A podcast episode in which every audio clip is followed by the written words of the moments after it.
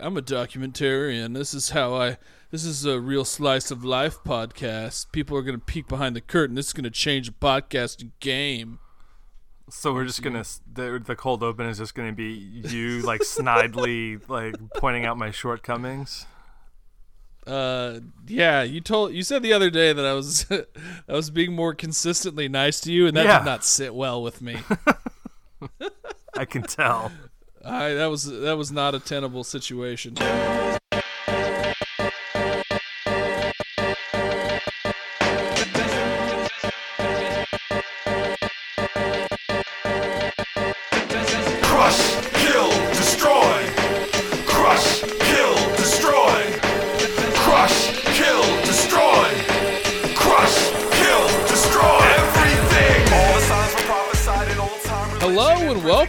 Episode 221 of the Damage Control Podcast. I'm John. I'm just one half of this podcasting super team, and like always, it is my privilege to introduce my co-host and a proud member of the Knights Who Say Ni. Here's Ryan. We are no longer the knights who say nee. We are now the knights who say icky icky icky patang zoom boings.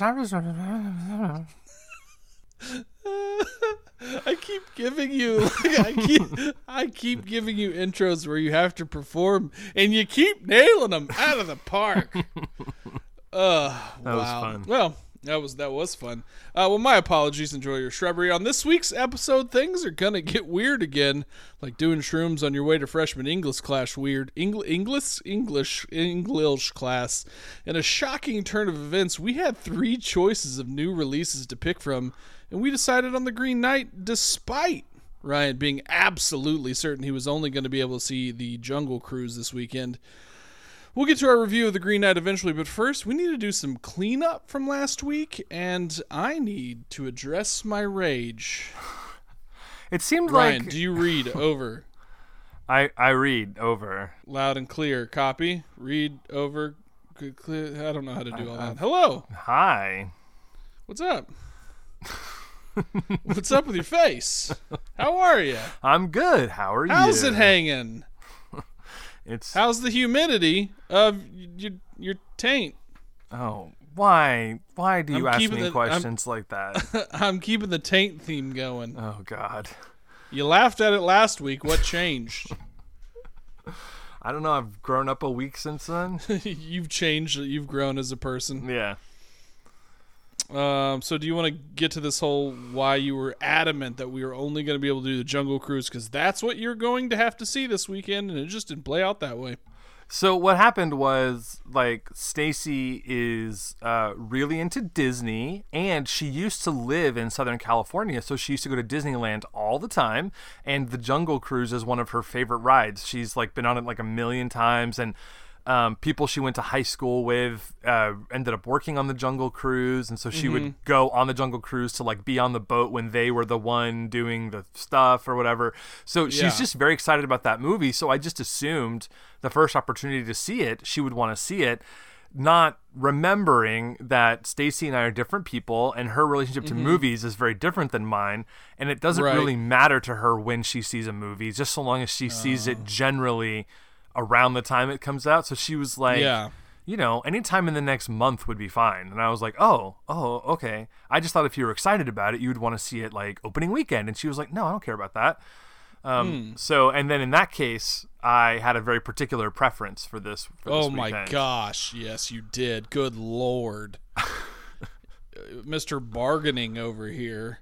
Uh, well, it's good that she doesn't have she doesn't suffer f- from FOMO like uh, like most millennials. That's that's good. So, yeah. Yeah, but yeah, you did really like bargain like crazy. You begged.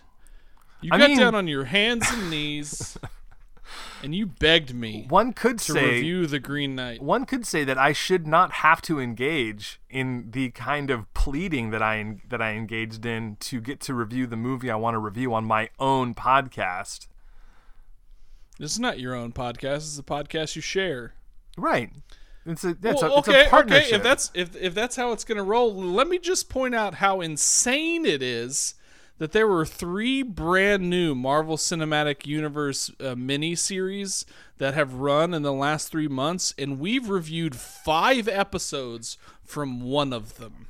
I mean, you never asked to review Falcon and the Winter Soldier. You never asked shit. to review This Uh, is Loki. You never. If you'd said let's do a Loki episode, I would have said cool because I was totally caught up. I was more ahead of it, uh, more on top of it, and caught up with it than you were. Um, and if you had said, "Hey, Loki just ended, we should do an episode," I would have said, "Dynamite, let's do it." You never said that. You did weirdly insist that we watch that Chris Pratt garbage, and I begrudgingly did it. Well, you had given me some alternative choice, a movie that I have legitimately seen no evidence on the internet that it exists.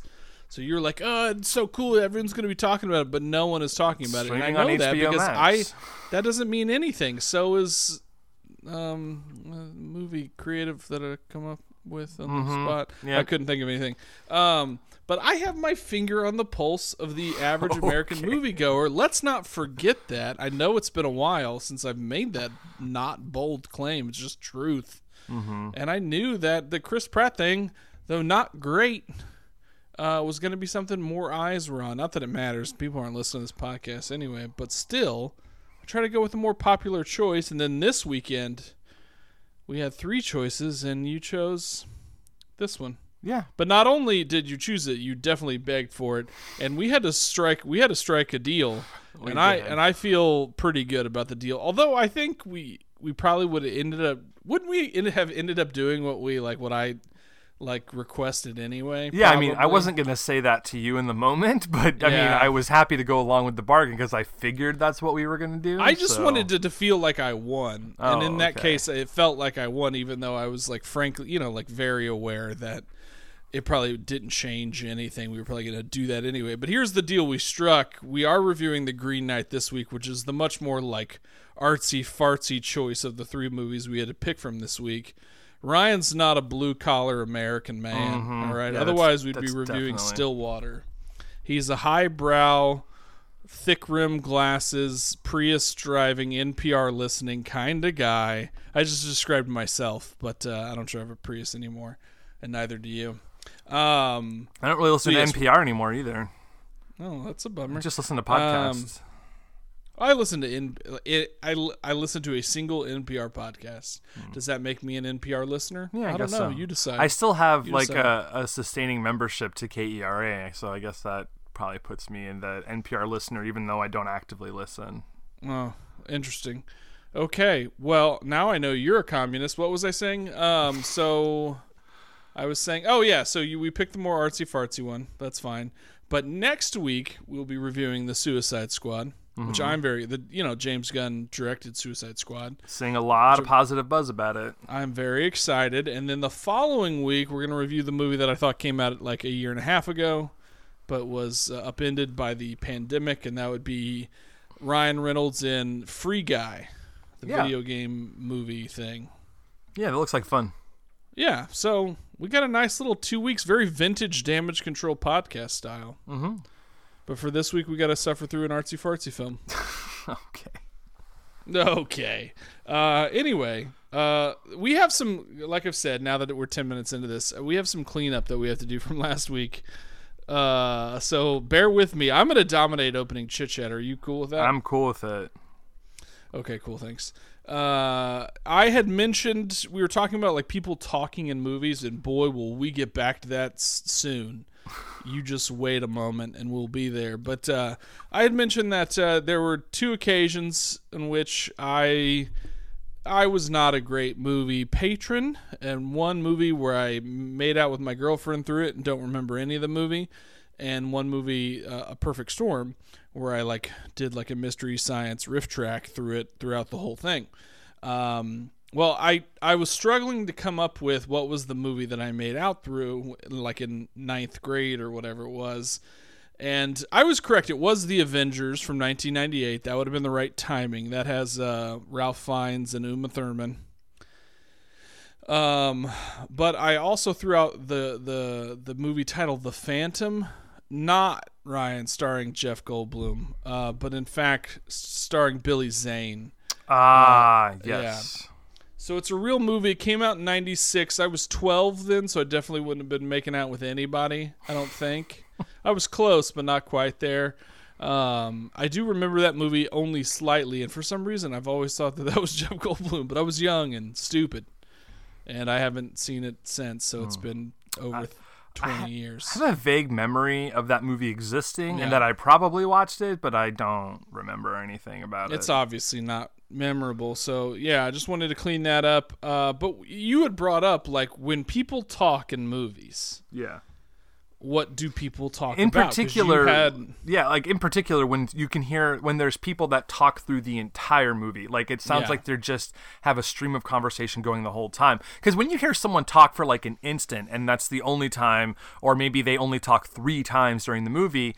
I think it's you can make some really reasonable assumptions about Yeah. what must they they asked a question or they said hey I'm going to the bathroom I'll be right back or whatever it's when Mm. it's like a constant flow that's when I'm just like what the hell are they talking about for the whole well, movie yeah, well, your your additional context uh, and providing that preface kind of ruins what I was going to bring up. Oh. but one thing we didn't talk about was that, like, you know, maybe you know, I want to be sympathetic. I want to be a a caring, um, you know, person, considerate person. In some cases, maybe it could be someone who is like visually impaired. And so maybe they're wanting to like you know have a hey can you tell me what what's physically happening on the screen in movie theaters of- have accessibility options for things like this I know, and I'm aware, but at the same time, maybe they chose not to go to one like that. And then uh, the uh, the other thought was maybe it was someone who, you know, not fully hearing impaired, but definitely has like, you know, s- people who have trouble hearing, who are hard of hearing, like my father, who you have to like lean over and be like, he said this. What? So that's what I was thinking of, but then now you've clarified and say like people who like just continue to talk throughout the whole thing incessantly. Now, here's my question. Yeah. Because this will relate to to my story here in a moment. Were they talking at full volume or was it still a whisper? It was still a whisper. It was just a loud enough whisper that I could hear that they were whispering, but also Hmm. not so loud that I could really make out any words. It was just the sound of whispering coming at me the whole movie. That's annoying. That is annoying. Uh, we'll hold that thought. And uh, let's see the final thing because we already addressed the Jungle Cruise dilemma here. Uh, the final thing is you you were kind of uh, we were on it, and it would have been much more timely had I released the episode w- when I should. I had come up with a system, but that system failed me this week because um, I had no motivation whatsoever. I'm just gonna be upfront about. it. I would like I literally like each night I was like, oh god, I don't want to do that. Uh, and it was one of those things, you know, when it's like, yeah, and this is probably not gonna ring any bells for you because you're a responsible person. But when you have like a small task or an email to respond to, and you're like, no, I don't want to do that, and just for whatever reason, and then like a week passes, and then like it takes you five minutes, and you're like, I should have, I should have just done that originally. Mm-hmm. I don't know if you suffer from that at all. Because Every once in a again, while. Okay, yeah. When you debase yourself, when you bring yourself to a lower standard like me. Yeah, that's right. Yeah. When I pull a Uh, well, that's what. When you pull the old JB, uh, that's what editing the episode was for me because it took no time at all. Because we didn't do spoilers, so it was really easy to do. And I had already edited the the trailer. I don't know what I was doing. I was just being procrastinating. Uh, well, let's talk about my movie going experience, but let's do an interstitial here. Uh, and you tell Wait, me hold on, 'cause hold on, hold I told you that I had a con. John. John. You. It sounded like you were going to talk about how you and I had talked about uh, COVID and the Delta variant, but then you got like Oh. sidetracked into talking about how you didn't get the episode I out. did. So you sort of started talking about how that my conversation gosh. should have Yeah. Uh-huh. been timely, but then you got so sidetracked into talking about how you were irresponsible that you just so never came back to that. Yeah. That was incredible. I deserve an award of some kind for that. Mm-hmm. That was amazing. It was almost. uh, That's a good precursor to the movie that we watched because sometimes that movie takes some strange left turns. Hmm. I- I was trying to make it organic, like like maybe make it seem like it was an intentional thing. Ryan, it would have been better timing if I'd gotten the episode out, but I didn't, and it took me a long time, which is not the actual point. The point is the one that you brought up, which is that uh, we had talked a little bit about uh, the Delta variant and you know our increasing concerns and whether or not I had thought about it, which I hadn't. I've done a little a little bit more thinking, but you know, just days. Oh my god, dude, how many fingers do you have? Have you grown more? Do you have more than you done. used to? I'm done. My God. And now I'm super distracted. Uh, we the fucking Delta variant. The CDC ordered, or at least released new guidelines recommending that even those vaccinated should wear masks in indoor spaces in public again. And If you're I in an already said that I'm tired of talking about it, which is like 80% of the United States. That's America true. That's true. and especially the areas we live in because you know deep south where we do things very confusingly and we care about ourselves our own individual freedoms but not so much about others. You didn't want to pick up that hot poker did you? Come on. Nope. No, I'm good. me hanging. So we talked about that last I mean, weekend, and we talked and about it were- last yeah okay okay there we go. Thanks co-host. No problem. So we talked about it last weekend, and you were pretty blasé about it, and just didn't want to talk about it. And you were like, "Ah, I'm not really into no thinking i'm about that anymore." i'm tired and then of days talking- later, i'm tired of even the thought of it uh-huh and then days later, the CDC updated their guidance, uh, making me look like Nostradamus. Yeah, a little bit. Yeah, a little little Nostradamus. By the way, I think something just happened between our connection because it was as if like you had not synced up the audio correctly and you were responding to me like two beats late. But um, Hmm. I don't know what's going on. I think we're fine now. I think, I think so. our, we'll see. I think if, our phones not, got Yeah, I don't know. burn it all down. I think we're okay now. I don't know because you just laughed two seconds after my joke. So either like that joke wasn't that funny, which it wasn't, or we're still on some kind of delay. I hate today. I hate it. I why don't we? Why don't I call you back? Sounds good because you're fading out. All right, bye. Here comes John uses the, stupid uh, music. Technical difficulties music. This whole episode has been an emergency break, and you're listening to it right now. And it's no wonder like 12 people listen to this podcast. Here's Ryan. Hi. again. Hi. How are you? Good. How are you? You know, annoyed. Annoyed that anytime this happens, I have to do more. Just means more. Just add the technical difficulties music. It'll be fine. I mean, that's more. That takes a second. Why do you always say that? Why do you always say like it only takes you like 30 seconds? That's 30 seconds. What if in that 30 seconds I like you figured out interstellar space travel? I don't. I don't think we have to worry about that, John. And I'm working on it. okay. Why don't we move on? I'm working So on it. Yeah, I The point of the last Okay. part was I was talking about it. You didn't want to think about it, and now we all have to because the CDC guidance is updated. Also, our governor, um, it just gets garbage. It's all garbage. It's really hard to navigate because everything is conflicting and no one will cooperate. And it's all tied to political identity when it shouldn't be because it's a public health issue. That's the thing. Let's move on to when people talk in movies. Yeah, and even as that was happening, it was cutting in and out, and then occasionally you sped up, and I hate everything.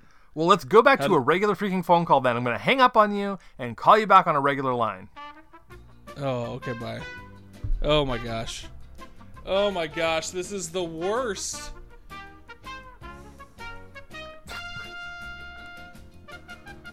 Hello, Ryan. Hello, John. What what did we do? Did we did we disturb some kind of Native American burial ground? That's the second time you've said that in the last, like, I don't know, two or three weeks about making reference to Native American burial grounds, and you should know that that's kind of racist. No, it's racist if I say Indian burial grounds like I would have five years ago. It's completely fine now. Okay. And that's I don't I don't I- we could argue that until the cows come home. I don't think that's racist. I think it's a funny trope, and uh, there's a funny episode of Parks and Rec about it. You should watch it. That's true. Okay. People who talk in movies. What happened? Oh, I thought we were still on uh, coronavirus. No, if, when you hear my side of the audio, when you do this, you'll hear that I took care of uh-huh. it. Is there a chance that anyone is still listening right now? Like if they like, oh, a new episode of the Damage Control podcast. Let's press play on this. I love this show. Like even our most ardent listeners are like, nah, they don't have it today. They don't have it. and there's a zero percent chance I'm seeing that movie and go. Uh, okay, yeah. Let me. We've been at this for so long, but let me tell the story.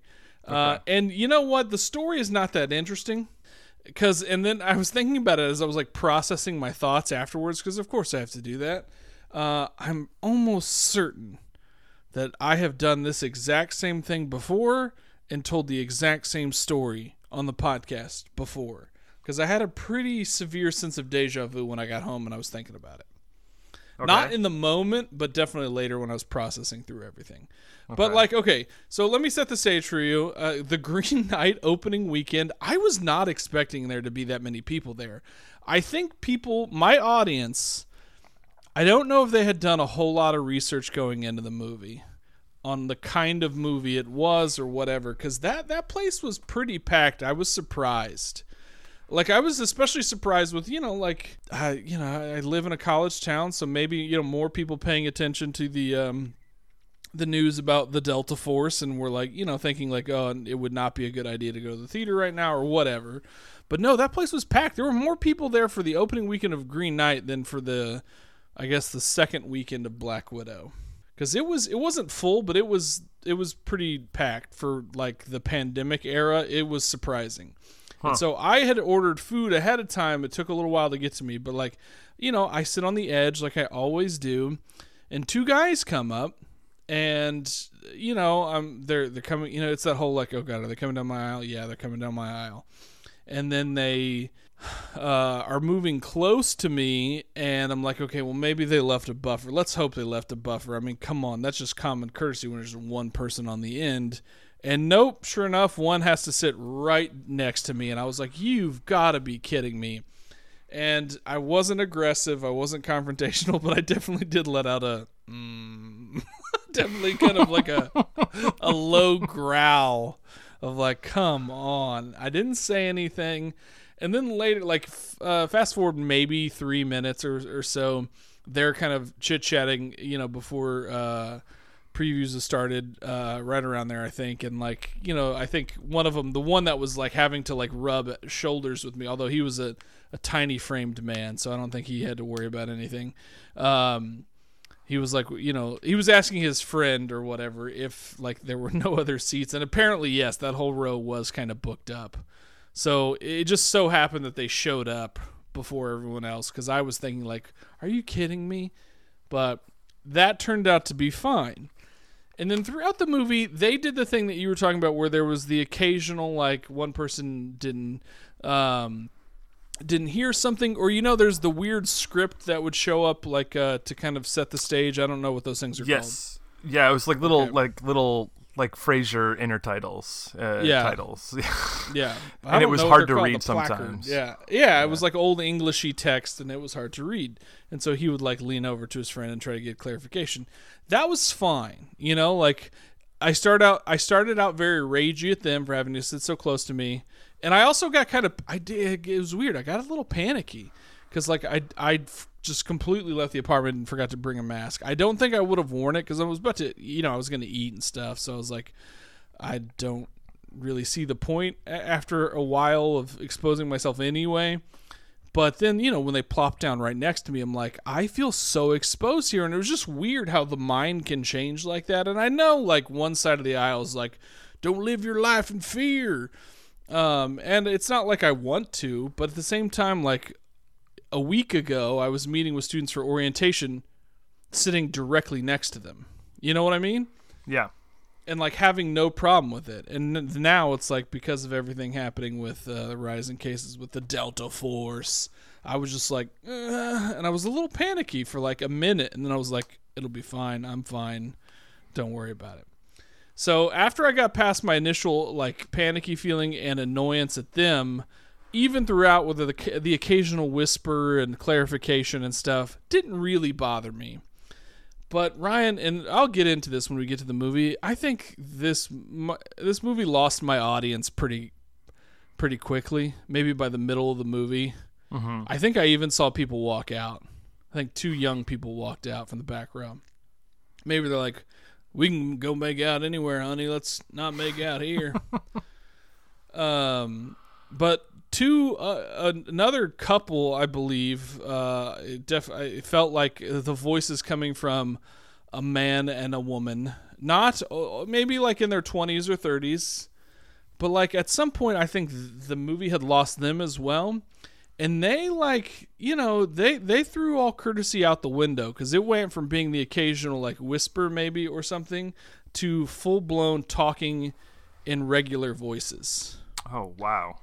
And constantly. And I'm like no one around them, like on their row. I'm like th- two or three rows in front of them, or two probably. I was like, no one's saying anything that's closer to them because that would be really annoying. And so I I start with the. What do you think my first move is? Uh, probably a loud sigh followed by maybe looking back at them. It's it was definitely the latter. It was the it was the look move. I don't think I did a sigh. I, it was the kind of like looking back. Like hopefully they get the sense that like that's annoying. Stop that. Um, well, Ryan, they didn't get that sense, so it continued on for a while. So finally, uh, I, I noticed the guy who was forced to sit next to me did the same thing. He did the look back, and I was like, all right. So then I look back, and Ryan, the the the light from the the screen caught the whites of that guy's eyes, and I made eye contact with him directly, and I said, "Are we serious?" And then I turned back around, and under my breath, I I I protested to my Lord and Savior Jesus Christ because I was so annoyed, uh, and they did not say a single word after that, and I felt so good about it. Nice. Uh, and and then of course I'm expecting confrontation, you know, afterwards. So like when the credits started to roll, I continued to sit in my seat because I was like, well, if it's coming, bring it. You know, like I'm not gonna like get up and run out of here. Like I I want to have this conversation if one's coming my way. Nope, nothing. Didn't say anything to me. I strolled out of there feeling like uh, Andre the friggin' giant, you know, and I felt great. nice. Uh, yeah, it's just one of those things. I was like, how have we gotten to this point, like where that's okay? Where like you've thrown common courtesy out the window, and it's just like I'm just going to talk a full volume. All these other, it's the whole like to me. I was just thinking about it as part of this like, um, you know, the, the the part of this macrocosm where it's like I care more about my individual situation in the time that I'm having. And I'm less concerned about the 50 to 60 other people that are here that also paid disturbing amounts of money to come see this movie. or I mean, uh, that's 100% like very possible their thought process.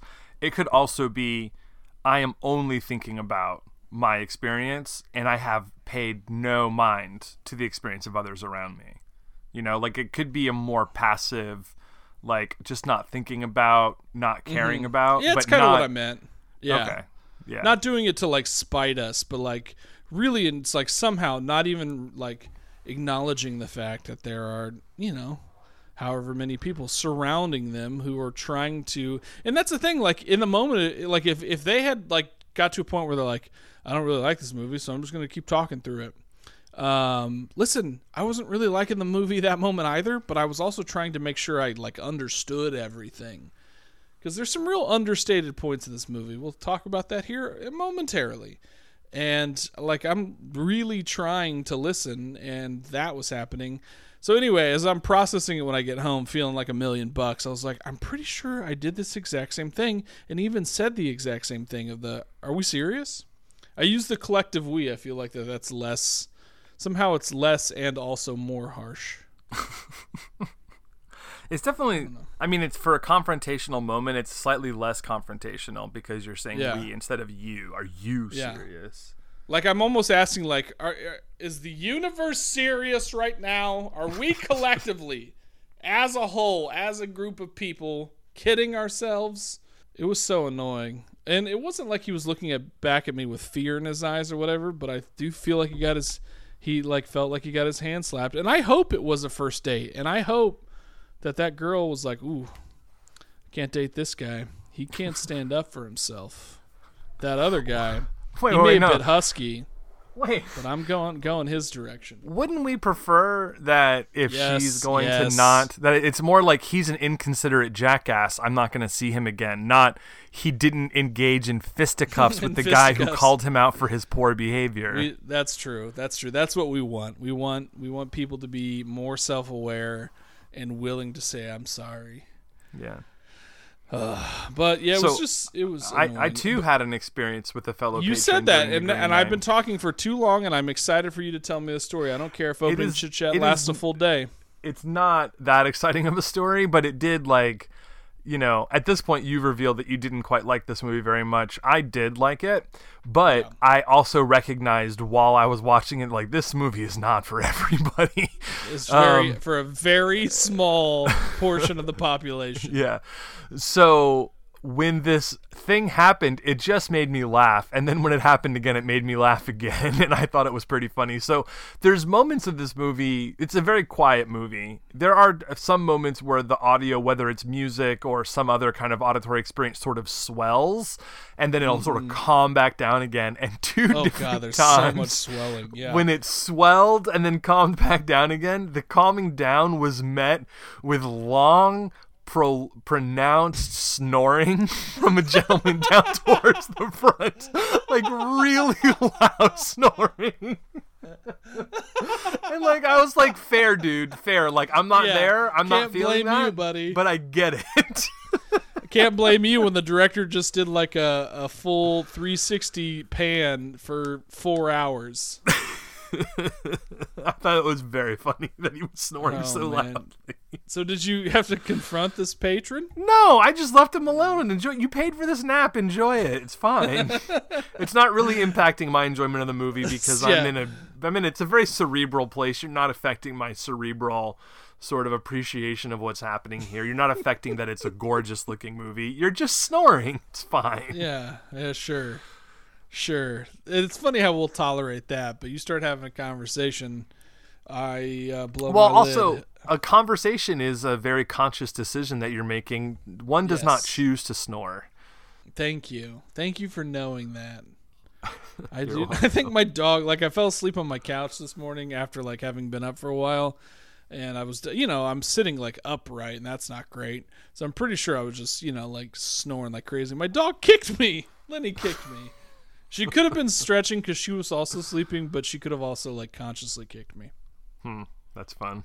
It's tough stuff. All right. Well, we need to wrap this up. I just I have to finish by saying uh, that after the movie was over, I went to Walgreens. I think I always get Walgreens and CVS confused, but I was at Walgreens. They are not sponsoring this episode, and it, you know, you always like are kind of anticipating those moments where it's like, oh man, it feels like we're in the future. This is cool. You know, like I don't know exactly what those moments are. Maybe the first time I ever sit in like a, a driverless car, I'll feel like very futuristic mm. in that moment Yeah. or whatever.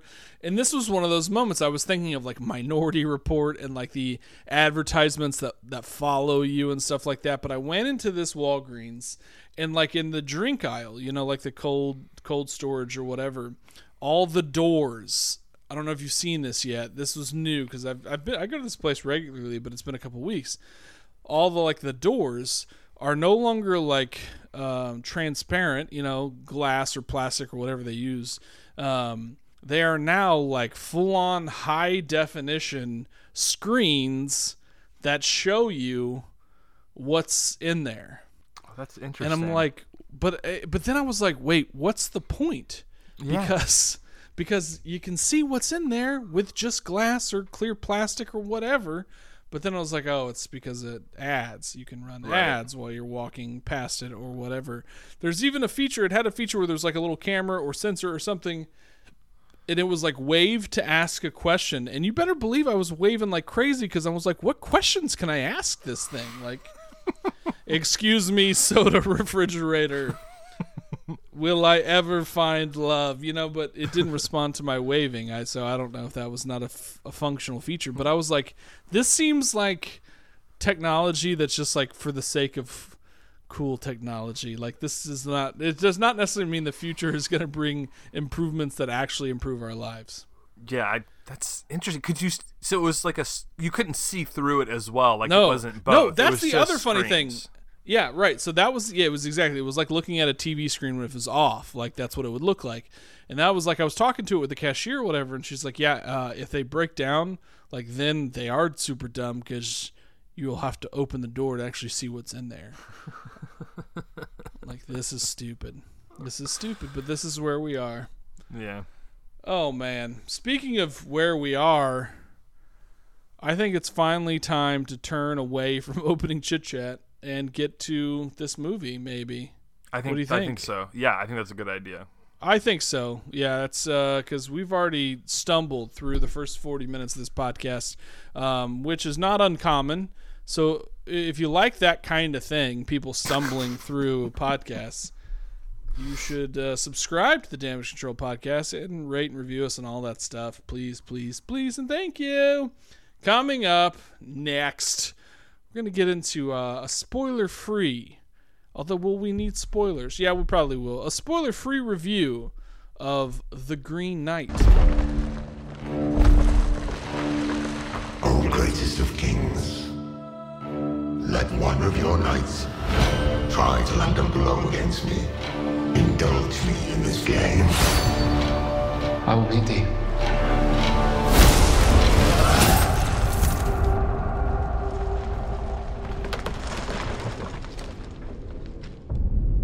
One year hence. All right, that was from the trailer for The Green Knight. Here's the synopsis from the Internet Movie Database a fantasy retelling of the medieval story of Sir Gawain and the Green Knight. It's not even a full sentence, but I like it more than most other synopses from the Internet Movie Database. Uh, this was written and directed by David Lowery, not a household name. Ryan knows him, of course, because he direct he wrote and directed Ryan's favorite movie, A Ghost Story, in which a person wearing a sheet is an actual ghost that he tried to get me to watch. He tried to get me to watch early on in the podcast history, and uh, luckily I was unable to. Yeah, Uh, the, this movie- the red box DVD was like scratched or something, right? That's what it was. Yeah, I couldn't remember. I couldn't remember at all. There was like several things that prevented me from watching it, and that was like the final straw. And I was like, the universe does not want me to watch this movie. Uh, this this stars Dev Patel, uh, Alicia Vikander, uh, Sarita Choudhury, Sean Harris, Kate Dickie from Game of Thrones. Nice to see her without a child latched onto her breast, like a full grown child. That was good. Uh, Joel Edgerton, who is like doing all the press for this movie along with Dev Patel, but he's in the movie for like five minutes. Just as a heads up. And uh, ooh, I could have screwed this up. I have someone listed twice here. Oh, Ryan, we've got um, one continuing and one new familiar face. Continuing from uh, last week, I think this is the first time we've ever had a familiar face make it uh, from one week to the next. We've got Ralph Ineson again. Uh, he is the Green Knight. He was briefly in Gunpowder Milkshake, which is what we reviewed Right. last week. Uh, he is most. I mean, he's in the Harry Potter franchise and things like that. But I know him from the British Office, where he played Chris Finch, um, the British version of Todd Packer or whatnot. So, and then you have Aaron Kellyman, who we you might recognize from uh, from Han Solo's standalone movie, Solo: Star Wars Story. Uh, she was Enfys Nest. Enfys Nest. She wears that cool helmet. She's the like uh, marauder kind of pirate smuggler. Mm, I totally thing. forgot about that. I, I know her from Falcon and the Winter Soldier. and she's also in Falcon and the Winter Soldier. Uh, and so I have a new source of lady confusion, and now it is her. And I thought I'd written it down, but I didn't. Um, Sasha something or other. She is in Loki and vamp for a second while I look this up. Oh, Are you talking mind. about the woman who plays like the the main other Loki variant? Because they don't look anything alike. No, not Okay, Sylvie. good. No, uh, an actress named Sasha Lane. She was in that movie American Honey with Shia LaBeouf. Um, but she was also in. Um, she was one of the. Uh, what was it? The TVA. Uh, she was a. She was one of the guards. She was like the guard that like Sylvie had done like a gotten into her mind, whatever that thing she called. Oh. I guess I could see that kind of. Yeah. Yeah, they're both obviously like mixed race and they have very distinct looks, but really and truly they don't look anything alike. I'm just, you know, it's just me. It's just me and my confusion. Right. Yeah. Okay. Uh well, this was not your grandmother's Arthurian legend, was it, Ryan? What did you think? Um, I really liked it. Um, I, I wasn't sure I was with it for all of the movie. Um, Okay. and I, I'm really interested to see it again because I think like oh, you didn't just say again, brother. What did you say in your Letterboxd review? I thought that was shocking. oh, shocking. like four or five more times. Good God. So because the thing is there's a couple things about why i would want to see it so many more times. One i wasn't prepared for the kind of movie it would be. Even knowing david lowery and knowing like the kind of like he's made some more conventional movies but he's also made some weird stuff like a ghost story. Um and knowing that he can go into that ghost story territory, I didn't think this was going to be as much in the ghost story realm as it would be. I thought it would be closer to something like, not that it would be anything like Pete's Dragon, but Pete's Dragon is far more conventional. Um, I thought it would be in that realm, um, but it is. Uh, it's different. It's inscrutable. um, and uh, so there was that. I wasn't prepared for that, and so knowing that it's that kind of movie, I would like just kind of maybe engage with it a little bit differently. And then also, um, I think the movie probably would benefit from you from someone knowing more about the tale, like the Sir Gawain and the Green Knight tale, which I had zero familiarity with Oh, okay. ha- like and i remember thinking like after after it was over i was like i think the only way john is going to like this is mm-hmm. if in his various studies of literature he came across this tale and liked it a lot and really appreciates what Lowery did with the tale because I I've done a little bit of research. I don't usually do that, but I've done some research and I've Oh, I'm proud of you. found some some where some way some areas where this is a very faithful adaptation of it and also there's like deviations of it from from the original tale Pretty sure there Um, was no HJ in the original poem. hj what Hand jorb. Hand oh right yeah giving probably someone a that's hand. right Okay. yeah mm-hmm um and so i thought maybe and then also i just think like on a, a thematic level it's really interesting so maybe that would Sure. speak to you but in general i was like if john is familiar with this that might this might be in his wheelhouse but otherwise i think he's not gonna like this um so anyway um but um i found myself going on an interesting journey with it because um uh just following along with the story. I had no idea what to expect from one scene to the next. It's very episodic. Um, it's like basically like four episodes. Um, and they're, th- those those little interstitial titles Ugh, yeah. are like the little the little like okay now we're gonna have a scene about this and then he's gonna move on from that and we're gonna Right. have another scene about this. There was even one called the interlude, and I'll be honest, that's when I laughed. I was, I laughed. I was like, "Oh God, an an interlude." Oh my yeah lord. so um yeah and I, I found the story really interesting i wouldn't say that i understand 100% of it which is the other reason that i would like to watch it more because i would like Okay. to unpack more of it but i understood enough of it to be Yeah. really interested by what david lowery is exploring in it the other thing i would say um, uh, is that i think dev patel um, is a really interesting choice for this role for re- a lot of reasons that have nothing to do of with like the color of his skin, right? I think casting a British, uh, uh, in, uh, because what Dev Patel is English, but he's of Indian descent. I think is probably the way you would say that. Um, and so uh, he's not a conventional casting choice for a knight in an Arthurian tale. And I think that's interesting and fine, whatever. Um, but I'm way less interested in that and more interested in the kind of actor Dev Patel is and what he brings to the role. Um, and he, to me, is always someone who like has a lot of dignity and um, brings gravitas and sometimes innocence Um, but he just has like a lot of integrity as an actor. You, and I don't mean that in terms of like his character. He's like of good moral fiber necessarily, but like I don't know. He just conveys that in some ways, and um, not knowing anything about this tale, I didn't understand that it was going to be about a knight that like kind of fails a lot and doesn't necessarily pass all of the moral tests that are put in front of him. And so to, it was almost like watching um, Training Day and just like hoping Denzel Washington really wasn't bad. Um, It was kind of like that, and I was like, Spoilers. I don't, but it, it, it is, it isn't. And I was, I found myself rooting for him perhaps longer than I would have, or not rooting for him, but like not understanding that that's what this movie is about overall. Is this struggle to like make the right choice or to like be a good person or to be honorable? I didn't. It was, it was only in the like the last twenty minutes that I was like, oh, this movie's exploring that. That's interesting. And now I want to like watch it again from that perspective um that's so that's another reason why like i want to see this many more times another reason i want to see it many more times is that it's gorgeous it's really really pretty um Yeah. it's a pretty low budget movie but man like it looks like you know it's a weird i was listening to um I happened to listen to a podcast that ended up featuring an interview with uh, David Lowery, and I didn't even know that was going to be part of the episode.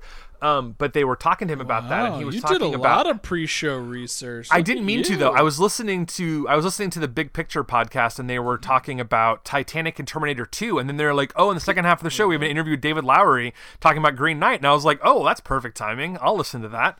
Um but at one point they were talking about how like it's a period piece but of no particular period because it's this fantasy but it has all the trappings of a period piece. And so in, in general would be very expensive to make but they had to do it under a lot of financial constraints.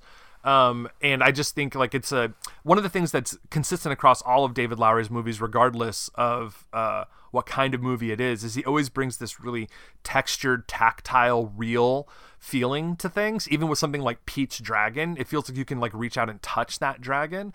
Um, and I wouldn't say that everything felt tactile in this movie. There's a fox character um, that kind of is like a little buddy um, of Dev Patel's, and that that fox did not always look like a real fox. It often Felt looked a like little- a CG fox. little low budget CGI fox. Yeah, yeah, yeah, yeah. But there were other things about the environment, and some of it has to do with them just literally building some of these sets, like the um, the round, the Arthur's Round Table. Like that's just a mm-hmm. practical set. But there's other things where there's a lot of digital imagery mapped onto things, and it just it all blends together very well for the most part. And it just I just thought it was gorgeous and I loved just like looking at the world. So I really liked it. It was not the kind of movie I thought it was going to be and it took me a little bit of time to adjust to that and that's part of the reason I would love to see it again to kind of like, oh, this is what it is. Let me watch it again. Yeah. Got it. Well, I don't I don't honestly know where to start. Um I have a lot of things kind of swirling in my head. I'll say this, I have no familiarity with uh, David Lowery or really Dev Patel either. I don't think like I have um, if you want to be disappointed, there's I have not seen Slumdog Millionaire. It's not that good. I mean, it's fine. Um, it's not one of Wasn't the better up for a best picture choices. I was going to say wasn't it Academy's up for like It Best won. Picture? It won. It won okay. Best Picture. Wow. Um, it's fine. It's not a terrible movie. It's got an interesting structure because it all it's like flashbacks while he's playing um, Yeah, Who Wants I, to Be I a Millionaire. premise, right? But if you really want to see like what Dev Patel can do, I would watch a movie called Lion, um, where he plays a guy who uh, he plays like a, a little boy who got lost in India and got, gets adopted Yeah. by these Australian parents. That is an amazing movie, and his performance is incredible. Um, he's Yeah. been in a bunch of other stuff. He's great in a lot of things, um, but that movie really showcases like his ability to to just it's a broad range of stuff he does in that movie. It's really good. Fair, but yeah, none of those movies are, are anything I've ever seen. But Indian Best Exotic Marigold Hotel, whatever that title is, He is in those two movies. Yep. Yeah. Oh, did I did I did I combine them? I don't even know. What are they called? I think it's like that. It's like uh, the best exotic marigold hotel, and then that part two or something. I don't think it has Oh, a okay. r- really different different title. Gotcha. Yeah. So I haven't seen that uh, or those. Um, so I'm not very familiar with him. And I, yes, I have some familiarity with the story. because I, I remember very vividly uh, studying you know Arthurian legends in high school, maybe late, you know, maybe ninth grade, which for me was still junior high. Um, I didn't remember. I had some vague recollection of what the story was for Sir Gawain and the Green Knight, but I definitely did beforehand. You know, being the the English major that I am, I went back and like uh, you know researched the story just to remind myself what it was about, and maybe that helped me that probably helped me because if I had if I didn't have that, I think I would have like loathed the very screen that this movie was projected onto. Because as it as it stands, I did not like it, and I'm going to like completely borrow slash steal uh, a line from you from last week for Gunpowder Milkshake, which you gave two and a half stars, and you said that was the highest that you could go for a movie that you didn't like and I think that's what I'm willing to do as well. So, isn't that funny? Isn't that just so indicative of our personalities and our preferences? Yeah. Because, like, I, I know Gunpowder Milkshake wasn't a great movie, but I enjoyed watching it. Um, you know, this is one of those things where it was like, we've said this before, and I, I like this distinction that it was like that was a really well done movie that I didn't happen to like very much. I can't. I mean, there are certain aspects of this of this that I think think that I think are very well done. Like you said, the visuals are pretty incredible.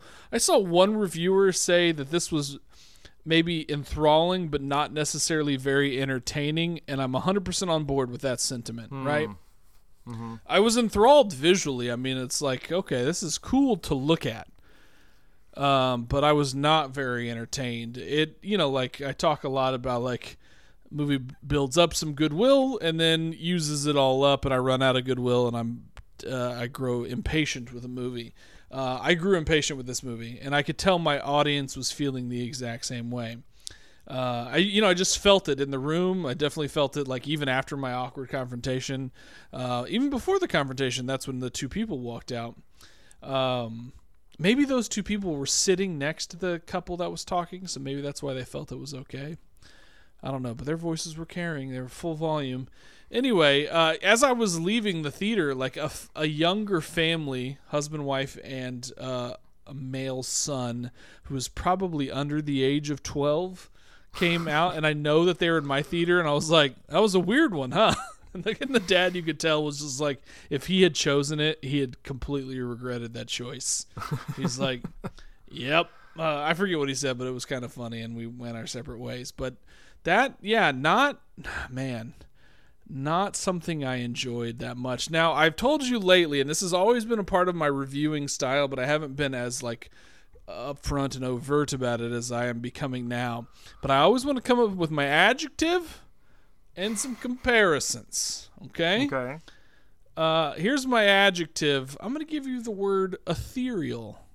Mm, I like your word of inscrutable, but this does feel very dreamlike. Yep. feels very hazy, like you're watching it through a dense fog, and that also kind of speaks to the material as well. It's like coming at you through a dense fog. Um, and here are my comparisons, Ryan. I think they'll sound familiar. Tell me if these ring a particular bell. I'm, I'm blanking on the title of one of them. Uh, oh, here we go. I'm thinking of ending things. Oh man. Okay. and Mother. Do those sound familiar at all to you? Oh, that's and of so course, interesting because those are those are very like in your they're face very, movies, but they're very and dreamlike. They're very dreamlike, that's and they're true. very like I can't trust what I'm watching. Uh, how do I make sense of this particular moment as it relates to the story, the narrative? And yeah, those are a, a, a much more in your face. And this is, you know, obviously still dealing with fantasy, so that's, you know, like adds a, a layer to it. But I hate those movies, you know? I don't. I hate- maintain that if you go back and listen to our review of Mother, you liked Mother. I still don't think that's true. But here's the thing: I don't want to watch. I don't want to rewatch Mother, and I certainly don't want to re-listen to our episode. So I'm just gonna go based on my memory that I knew. I blamed you after getting out of that theater. Um, I did not. Yeah, I did not enjoy this really. I think enthralled but not entertained is the right way to put it. I I can't even say like I was like mesmerized by anyone's like any of the actors' performance, just because I was so kind of put off by most of everything that was happening. There's not a lot of dialogue in this movie. In fact, there's, there's there are some stretches. I think I just don't like this director. I'll say that. How about that? Um, there are some stretches, like very long stretches, with absolutely no dialogue. And, you know, he apparently likes moments of slowness where very few things are happening on screen and he likes to linger. And I don't He like does. that. I have I mean maybe it's my like like a form of entertainment ADD, but there's a shot of like Dev Patel riding his horse out of town for like what felt like 5 minutes. Yeah, it's a that's a it was a really long shot. And there was a time where like he does a full 360 pan in a forest, and I was like, this feels like it will never end, and I'm getting dizzy, and I don't like this. And then the movie does this kind of sequence where it's kind of there's a twist ish involved, so I can't I don't want to talk about that. We might get to that in spoilers, but it, I mean it's all like stuff happening on the screen, kind of like Mother, where everything just like starts progressing really fast, and you're like, what the heck is happening? And there's absolutely no dialogue uh, and that went on for what felt like a half hour. so when there was dialogue, like there's moments of like monologue, right? Like Al- Alicia Vik- Vikander, I'm trying to get trying to pronounce her name like true Nordic style here. Um, there, she's got a couple moments where she goes into some monologues, but here's the thing: when the movie does get v- verbal, I had trouble like hearing what they were saying, like because it's very understated, it's very quiet, like you said at times. Oh, this and I'm is just like, uh, this is it's your not version Blade of Runner. it's not. It's not because it wasn't like the movie volume is not loud enough, or I've got beer in my ears, or whatever. It's the movie. It's like it's like, hey, this is a really poignant part where they're talking, and I need to be able to hear what they're saying. And I don't think I was alone. I think other people were like, "What the hell? What the hell does she say?" I heard she said something about like a man's you know uh, reach and grasp and that's a familiar phrase so that's interesting that seems very poignant very thematic but i still can't make heads or tails of what you're saying because i can't fully hear it like that was a moment would- where i definitely wanted subtitles I would agree with you. I had there were t- a couple of times where I was like, man, I wish I had grasped what she said a little bit better. Um, yeah. So like visual style is one thing. I think like that's all very aesthetically pleasing. But on every other scale and so that's like i i am not pleased and that's why i'm not giving the director a passing grade. And here's what i think is this is why i think it's funny when things play out this way. Uh, and you'll probably i don't know you might groan at this but like the rotten tomatoes for this. I'm not looking at it but i think i know. Oh, I have it in front of me. Ninety percent critic score, certified Yeah. fresh. What's that Audience, audience, score is audience score is at fifty three percent. And dropping. Uh, and I think that that's like I don't know. Here's my theory, Ryan. You tell me if it holds any water, because you're you're not we're you're, we're critics, I suppose. We're appreciators of film, but you're the more you're the film guy, and I think this is a movie that's gonna like you're gonna have a greater likely a greater likelihood of appreciation for it than someone like me, a regular old Joe a common man, the proletariat. We've been through this before. But what I think has happened is that because your people, you snooty bunch of assholes, I'm kidding, uh, have been so starved for a movie like this because it's all been Fast Nine and Black Widow, you know, like since movie theaters have reopened or whatever. that You've been desperate for a more artsy fartsy movie. That this is the first one that falls in your lap, and you go bananas for it. That's what I think has happened. It's it's not possible that that like film like like uh I don't know cinephiles, film snobs, whatever, just really like it.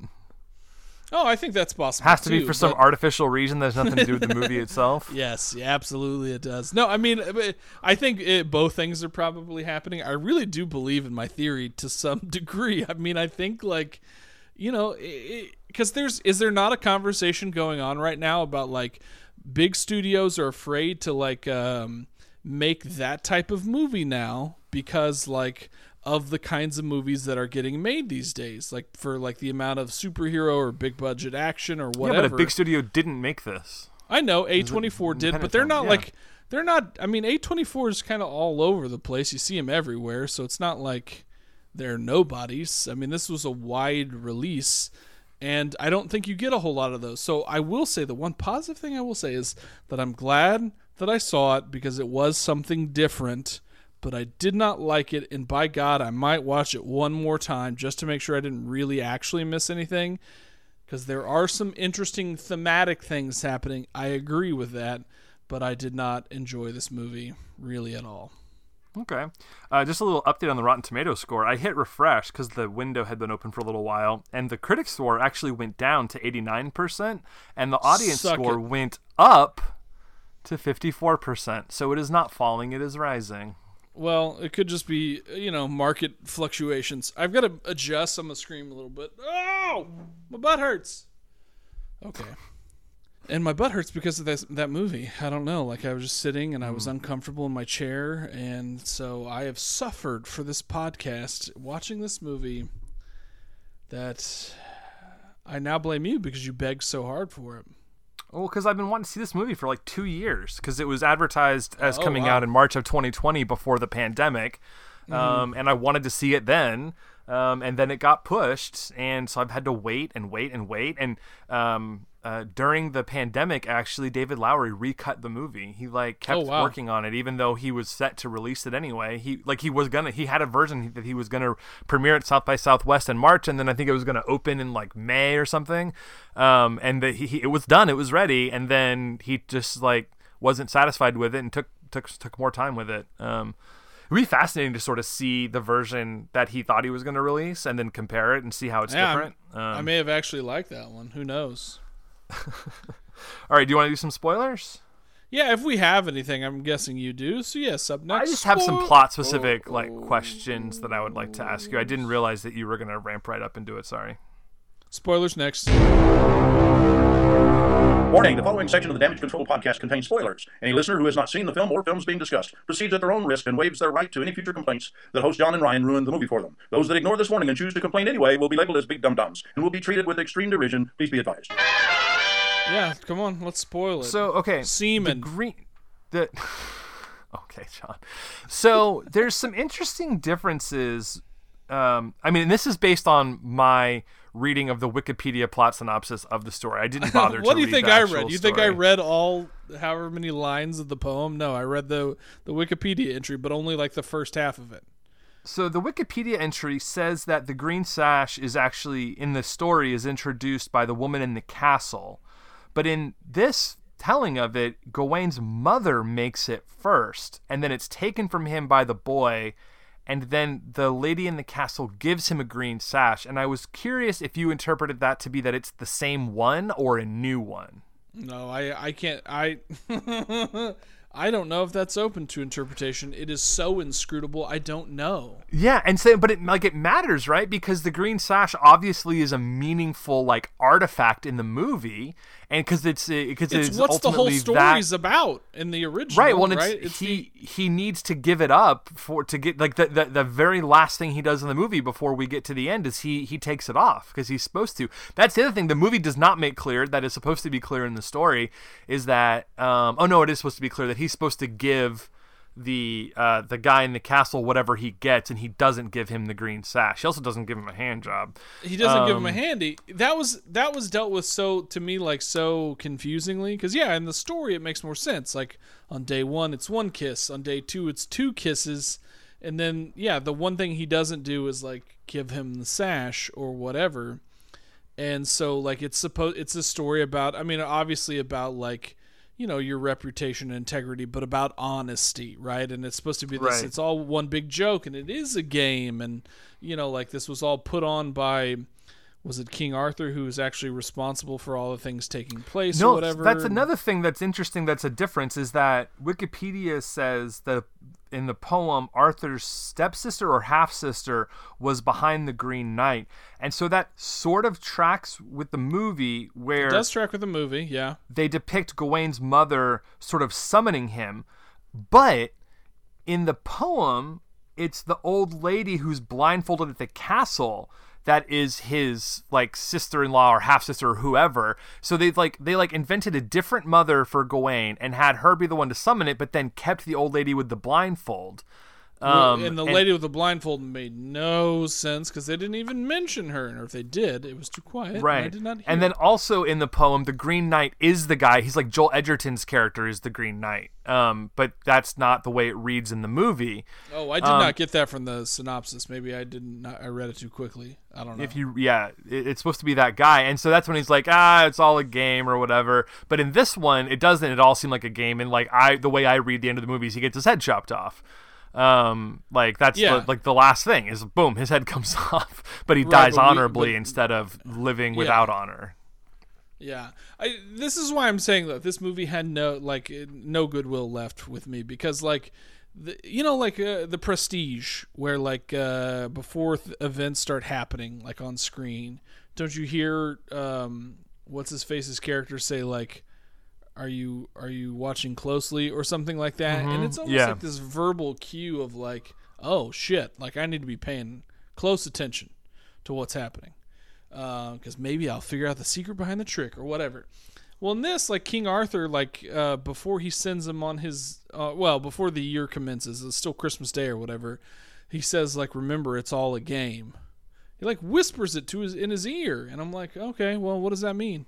And I'm like, maybe he means like metaphorically, like all this is just a game. This is all a game. Because like I'm trying to make meaning of it, because that's the whole point of story to derive meaning. It's not supposed to be nonsense. and it- because of all the non sequiturs, I, I I could pull thematic ideas from it, but I can't tell you necessarily what happened, and that bothers me. That bothers hmm. me.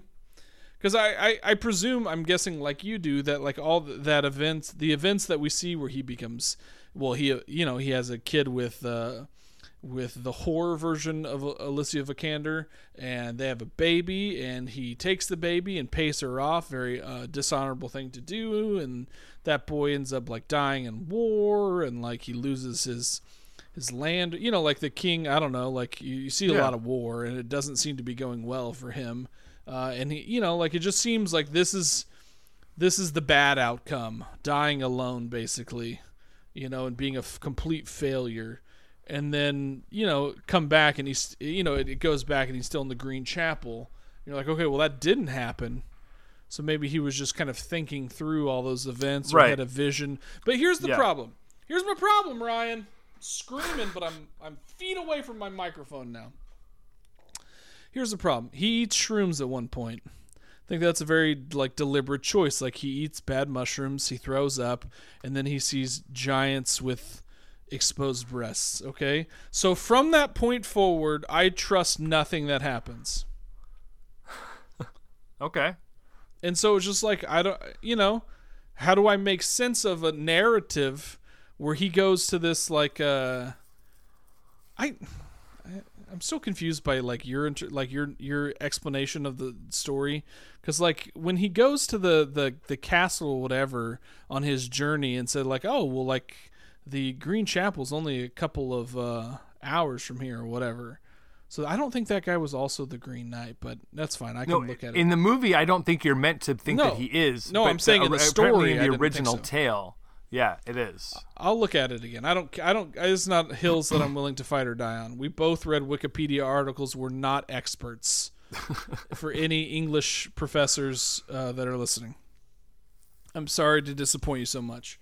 Um, but you know, like, how am I supposed to make sense of the narrative and like how it's supposed to be working when I have uh, Alicia Vikander show up again and a different yeah character? it's, it's one of my questions because the the um the like the the the version of her of the the, the version of Alicia Vikander that Sir Gawain knows in like Camelot that as far as I understand is not in the original story either so that character is invented so if he's inventing that character and then casting the actress in both roles like there must be something there. You know like there there must be some commentary he's making or there's a point he's trying to make. I'm not entirely sure what it is. This is another thing that i want to explore then more it's not watching it working again. well. You know, so like to me, that's like, true. i would i don't disagree with that. Yeah, i don't disagree so, with that. So to me, like there is something um, emphatic about the conversation that she has with, uh, and I think it's a flashback, and he's like looking at the bell, the little Christmas bell, the jingle bell. Um, I think he's like reliving the events of like right before he went on his hero's journey. And she's saying like why can't i be you know like it's a really great monologue. In fact i think she has all the good ones but some of them i can't hear because the movie's not great. Um, but she's talking about like you know like you'll be my man and i'll be your lady. Why can't that be the you know why can't i have your hand and your heart and your you know the chair by your side or whatever it's really well written and interesting and i think the whole point is like you know, he's not a traditional knight, but he gets to sit next to the king. He has the ability to inherit the throne, uh, but because of the way the world works, there's no chance that he can actually like make an honest woman of this prostitute and have her like s- actually sit beside him in royal court. You know. So I think that's interesting, and maybe it's supposed to be juxtaposing that with you know, here's this actual noble lady. Yeah. It's the same, you know, it's the same actress, but the movie's not doing a whole lot to help me make meaning of it. The, the movie's not doing a whole lot to make meaning of anything. I even read well, like that's, a that's the that's the only part that I would just disagree with you in in, in as much as like thematic meeting, not narrative meeting. To me, they're different. I can say like, No, I- oh, this this is about blah. Okay, go ahead and finish your thought. I cut you off. No, no, I I think there is meaning there. I think I just didn't parse it out. Like I didn't like that like this, and this is like I don't know. th- There's enough there for me to be intrigued enough to have really enjoyed it and to have enjoyed like processing through it and thinking through it and all that stuff. But I would agree it's inscrutable like it's it was hard at times to follow and to really understand exactly what was going on.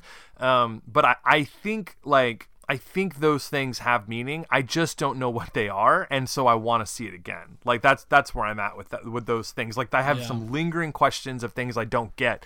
And in for whatever reason a movie that i didn't like as much as i liked i would be pissed off by it but in this case i'm just more intrigued than anything else Well, give me a balance. Like, what what's the what's the ratio of you enjoying it because of the the visual elements? um, Is that like don't know. eighty percent of it? No, I would, I because I'm not as like those things aren't usually as important to me as story and character. Okay, okay. Story and character to me are more important. Um, which is weird that I liked this as much as I did. Yeah, I know. This is why I'm trying to Um, I'm trying to dig in a little bit. and it's here. the hard thing because like ghost like ghost story um, is i guess similarly inscrutable but easier to figure out because it's really just about one thing as opposed to this which is i think about several things um, and the story is incredibly straightforward it's hard to know it's a weird one where it's like sometimes you're like what's happening right now but then Mm-hmm. like once you sort of clue into what the movie is doing it like all makes sense. You're like oh oh i see what's happening now and now i can just explore the ways exploring this idea. I can enjoy the ways exploring this idea. With this one it took me so long to understand what the movie was about that i was like oh now i need to watch it again so i can like track through what you know how is he exploring this theme of like having you know like a flawed knight and having your morality tested over and over again and like I tried to make sense of it in my notes afterwards I like kind of bullet pointed out like okay what encounters does he have and where does he act honorably and where doesn't he act honorably and what might that mean and and those sorts of things and I I don't I don't have it all um, but I'm interested Hmm. Yeah. Oh, I gotta take a I gotta take a deep breath. I um I will tell you like where I like thought there was some really really interesting thematic just material there right for the dissection where uh before like you know it's as he's it's when he's come back to the Green Chapel and you know it's it's he sits there for what seems like several days right that's what we're Right. supposed to understand is that like you know the sun is set it rises again and you know he got there early and he's you know waiting for it to actually be christmas day so he's waiting for the green knight to awake or whatever and when it finally happens you know he he mostly like I think the Green Knight's like, well, go ahead and you know like uh, bend your bend the knee or whatever because I'm gonna lop your head off. And he says he asks like, he's like, "I- is this all there is? Is this it? Basically, like, there's there's no pretense. There's nothing else. Like I I came all this way and now this is this is what it's gonna take for me to be an honorable man or to be legendary, you know. Yeah. because that's one thing I'm thinking about. This is an Arthurian legend, but it's also like helping set up like the idea of legends, right? Because uh because at, at, at the Christmas dinner or whatever, like Arthur, like you know, who do you see when you look out, uh, you know, across the room? And he says legends, and I'm like, man, that's interesting. That's pretty cool. Let's see what we do with that. That's pretty useful. And so it's like it's not just like am I an honorable man? Am I am I a man of integrity? But like do I have what it takes to be a man of legend? And what we see from this is that like his legend begins to spread before he's done a goddamn Right. thing. You know, so I think that's very interesting. And so I thought there was this kind of like empty futility in the idea of like, I have waited all this time. I have stressed like crazy for a year, knowing that I needed to do this, but it was probably going to result in my imminent death. And now I'm here, and really, this is all there is. Is like I give you the axe back, and you cut my head off, and uh, now I'm Sir Gawain, who challenged the Green Knight, and I become a legend, and that's all there is. And the Green Knight even says like, "What you thought there'd be more?" And I was like, "This is very interesting," but then you know, we have all the other things, and then that thing that I that one seed that had captured my attention was kind of you know crushed beneath all the other crap that happened for the next 20 minutes and I was I was over it. I was over it. Well, I'm sorry you didn't like it, buddy. Yeah, yeah, but apparently I was gonna hate Stillwater. That's what you tried to you tried to give me false information about my hero Matt I didn't Damon. say you were gonna hate it. I said it was very like the the reception was very mixed, and then I sent you that that Twitter thread from Amanda Knox, I, which is which I didn't heartbreaking. any of that. Um, in fact, is is it based on the like Amanda Knox's story again? I have no idea. Ex- explicitly, um, that is what like Tom McCarthy, director, has said, and Okay. it shares a lot of some details that are very similar. Um, and uh, that tweet thread, like you should watch the movie first, but then read the tweet thread Mm. because it's, uh, yeah, man. Scathing seems like. It's not scathing. She hasn't seen the movie, so she's not criticizing the movie itself. Although maybe she has seen it because she does talk about some plot details. She's more um, talking about the idea of like, you know, she was completely innocent in the events of it, but because of the way the story has been told in the media and by other people, um, it is always called the Amanda Knox story, and her name gets attached to it, and yet you know she has no agency in that. She has no control over it, and people like Tom McCarthy, who she extended offers to to come talk to her about it, didn't come and talk to her about it, and but continue to use her name to promote their thing, and and they they make choices in the movie that she you know have implications for how people view her even though the movie is not you know literally about her but they keep invoking her name and then they make choices in the movie that reflect poorly on her and those kind of things Is the character in the movie Amanda Knox though, or is it some other? You know, it's like it's no it's it's a it is a like a fictionalized version of it she's not named amanda knox but then you have the director walk going around giving interviews at vanity fair saying that it's inspired by amanda knox so. That's the one misstep. Then it sounds like he just should have said that. well and then she has no grounds, guess. right? I mean, like that's the whole thing. Like inspired by true events. I think like, she she's she's it's what no she's she's making a broader point like she's ma- making some very pointed criticisms of Tom McCarthy and Matt Damon um, for continuing to invoke her name but she's also making a much broader point um, about it actually reminded me a lot of this essay that Emily Ratajkowski wrote about who owns her images, who owns her likeness, and you know why is it that her identity doesn't seem to belong to her as opposed to other people um, who have photographed her or have used her um, her image uh, for their own purposes. Uh, uh, it's, it's she's making a broader point that's very similar to that. got it. Interesting, I guess. I don't know. I'm, I'm still probably gonna see it. Uh, I'm still gonna see it too. I'm interested to see it. I just think it's inter- it's, a, it's it's interesting to hear directly from her and for her. It's like a long Twitter thread, and um, she's clearly thought a whole lot about it. And it's had like you know, aside from the fact that she was jailed for many years for something she didn't do, um, the continuing you know saga and story of it has it's just had continued to have effect over her life even after she was exonerated and released and all those Yeah. things. Yeah, it's one of those things. I guess it's the nature of like, and maybe can we relate it back to the Green Knight, where it's like, yeah, that there does seem to be a conflict of interest or whatever when you're telling a story that has some affiliation with a thing that happened in real life. But like, as soon as she has left this earthly plane and crossed the Rainbow Bridge, it's almost like, well, you know, I'm, now I'm just telling a story that's similar to this thing that happened in history, and there's really no one to complain about it. I guess maybe the family, but even then you can go further enough away from it where it's like now it's more legend, you know, not like a recent uh, critical or current event. Wait, what? Ba- based on what you said, am I to believe that that um, you think that the Arthurian legends are part of history as opposed to just legend? Oh, uh, no, Okay, because I don't think they were real. no. I, I think there's some uh, grounding in reality, just like uh, many Right. Yeah, no, that's true, but I think they're they're generally considered to be fictional. Um, No, obviously. Oh, okay. Well, it just made it sound like you were talking about you know events that happened in history, and then you- What happened to the principle of charity? So the opposite of that would be like assuming that the person you're talking to is a complete moron who thinks that what he reads in comic books is real. I just was confused by what you were saying. I'm sorry. Yes, of course, Arthurian legends are not. There's not actually. Oh God, my. There's not a lady in the lake. Okay, do I need to quote? Um, watery tarts, I believe, is the phrase. They're just handing out swords. Is not the basis for a monarchy. No, not no aquatic sea nymphs. Yeah.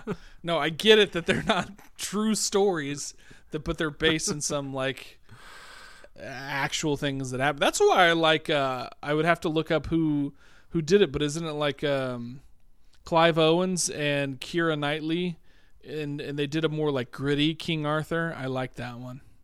Like never 2004 2004 I think. Well, I like sword and sandal movies and let me tell you folks, if you're waiting all this time for me to say whether or not you should go see this movie, if you're thinking this was a sword and sandal, there are barely any swords, and they're not used for much purpose, and there's barely any sandal. So this is there's no action in this movie.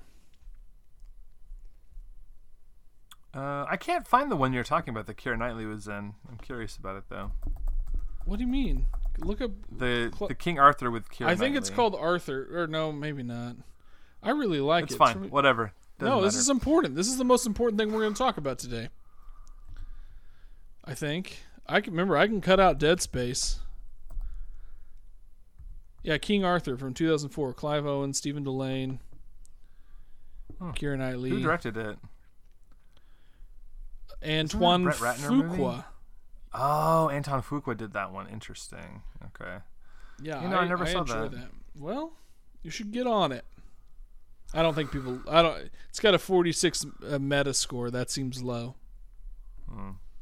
well, I would that recommend like. you see this, but only if you like things like this, and not you know if you're If- into if you're into like um more you went to traditional King school. Arthur tales like First Knight or what's that one that they made in the 80s that people like that's got Helen Mirren in it you know like if you're into those more traditional ones this one's not really probably going to be for you but if you like more you know weird uh, if you out there wanted to feel like you woke up from a fever dream, but it was also a nocturnal emission, go see this movie.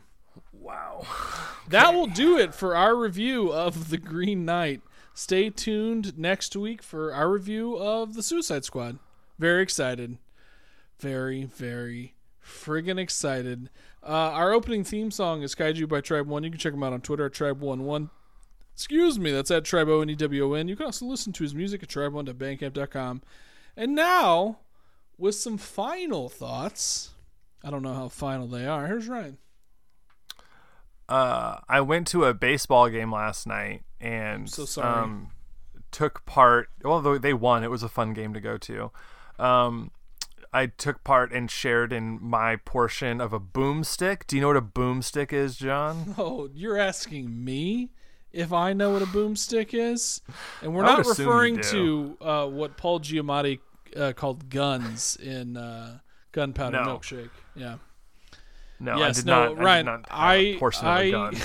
I ate a boomstick by myself one Oh my. Rangers game uh, with uh, the small gaggle of people that were in the seats around me. Very excited to like monitor my progress. Kind of turned into its own little episode of Man versus Food. The thing is, I didn't Right. really put anything on it except cheese sauce, so it wasn't, you know, it's not like it was laden with topping. It was pretty easy. Well, I I had so when we got to the ballpark, I was really hungry, so I just had a hot dog. Um, and then later, um, we decided to go get a boomstick. Which, if you're not familiar, a boomstick is like a three foot long hot dog.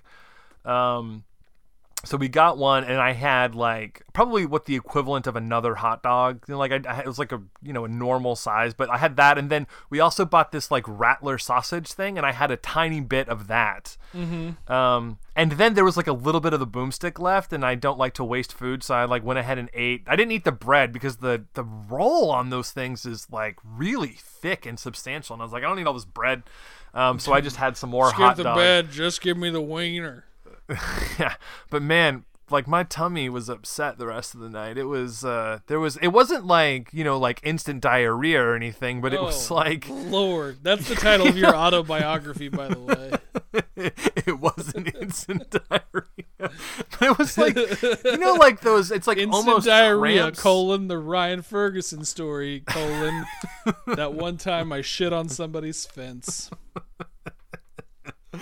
It was more just like slow moving waves of you know stomach cramps for a few hours It Oh, God, were you in a shared car with her family? Because that's what, it was a family No. event. Okay. No, we we um because uh because of the dog, uh we came in a separate car so that we could leave a little bit early to get Betty out. Um Okay. God, that's a I great I think Betty was yeah. home alone for like maybe four and a half hours. She did great. She was really good, but we didn't want to. She we didn't want her to be home for five or six. So Yeah. uh, I think we I think we left uh, in the eighth inning, which is fine. Like I'm not usually someone who leaves early from baseball games, even if my team is far ahead or far, like losing by a lot.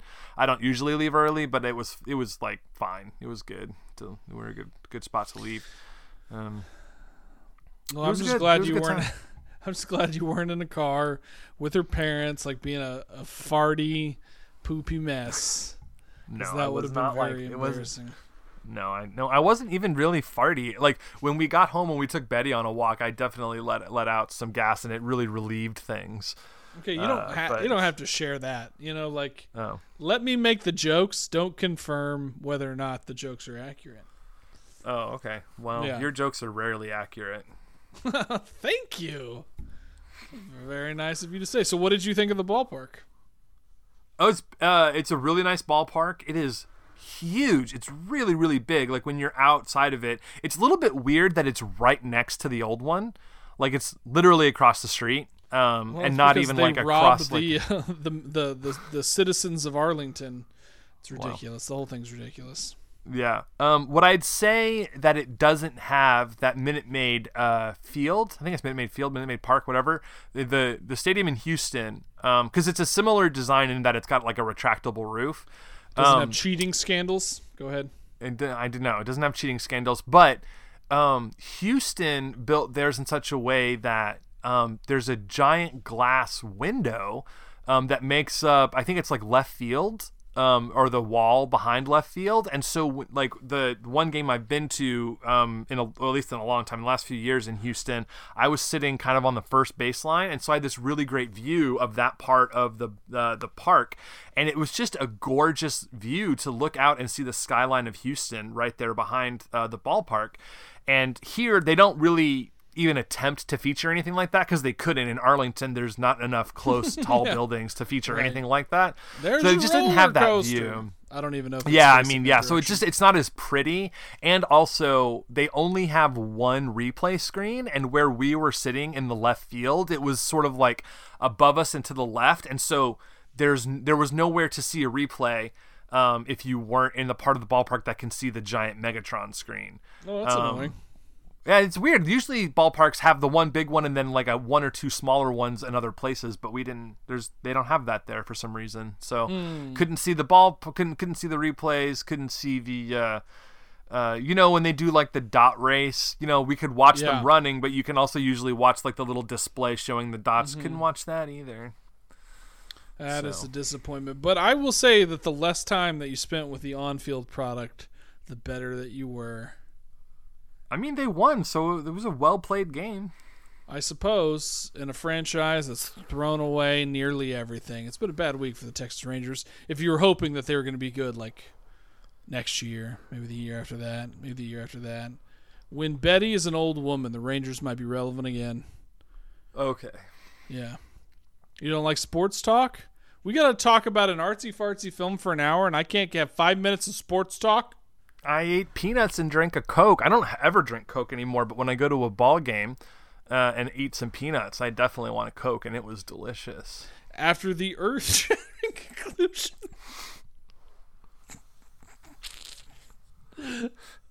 Was-